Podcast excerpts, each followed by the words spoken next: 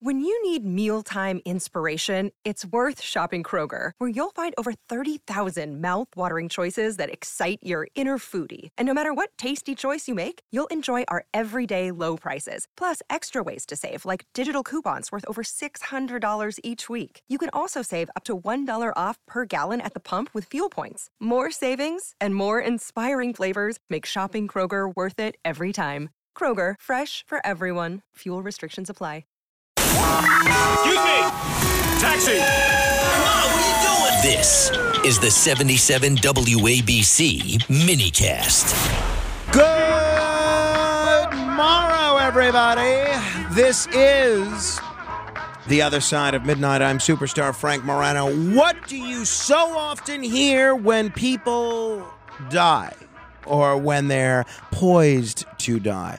You've heard it a million times in cinema, on television, on the radio, in books. Maybe you've even heard it from people that you've known in your own family who have a near death experience.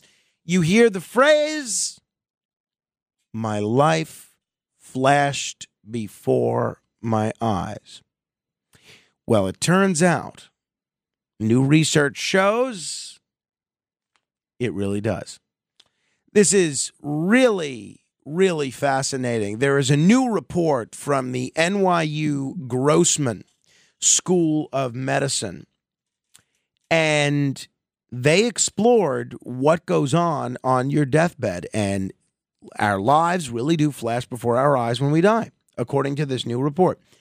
Um, there's a whole bunch of recollections described by cardiac arrest arrest patients who underwent cardiopulmonary resuscitation as they hovered on death's doorstep.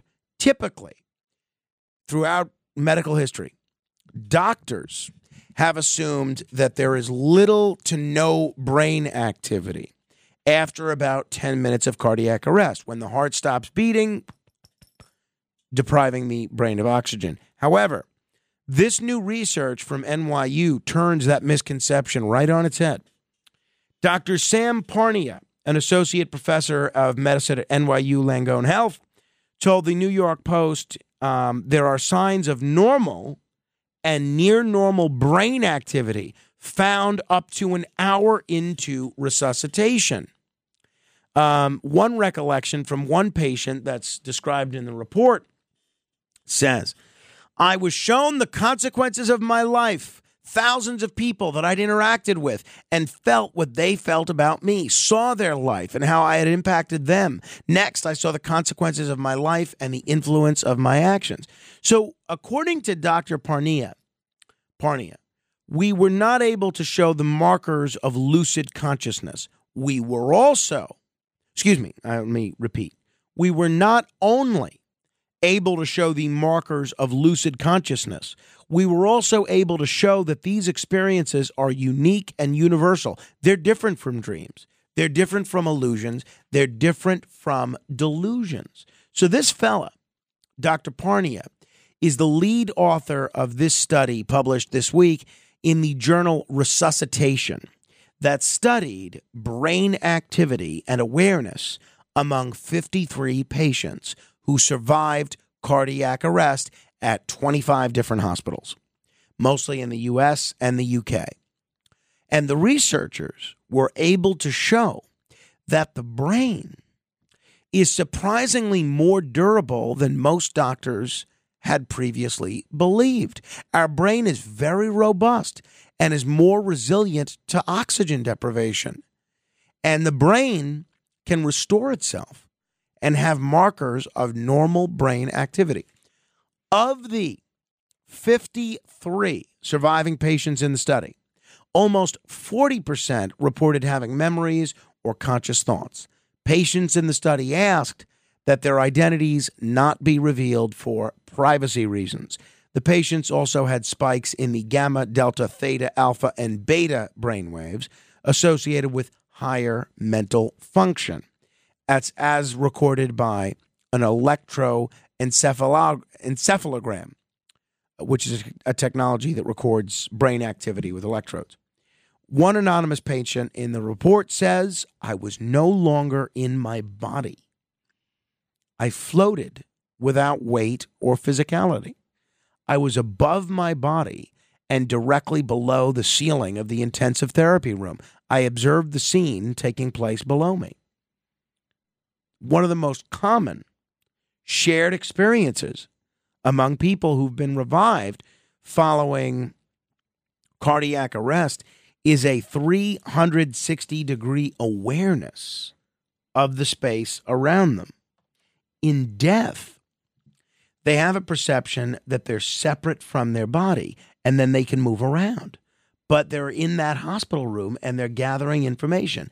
They felt that they were fully conscious. I found this so interesting. And in the state of that awareness, they're often observing doctors and nurses working to save their lives, but their observation is completely placid and totally free of fear and distress. And a lot of people actually do see their lives pass before their eyes.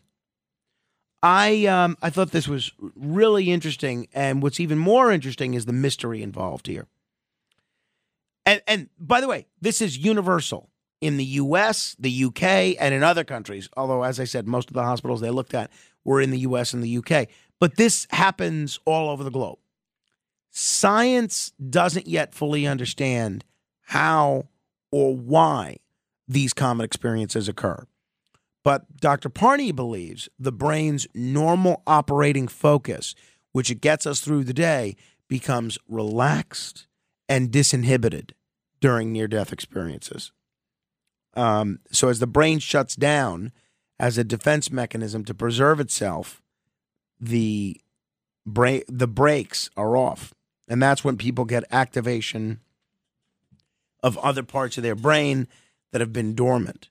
You get access to your entire consciousness and things that you normally can't access, all your emotions, feelings, thoughts, and memories.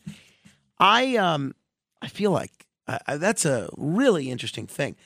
I wonder if they could figure out a way to get you to harness those same memories, those same brain waves, those same dormant units of your brain while you're conscious and not having a near death experience.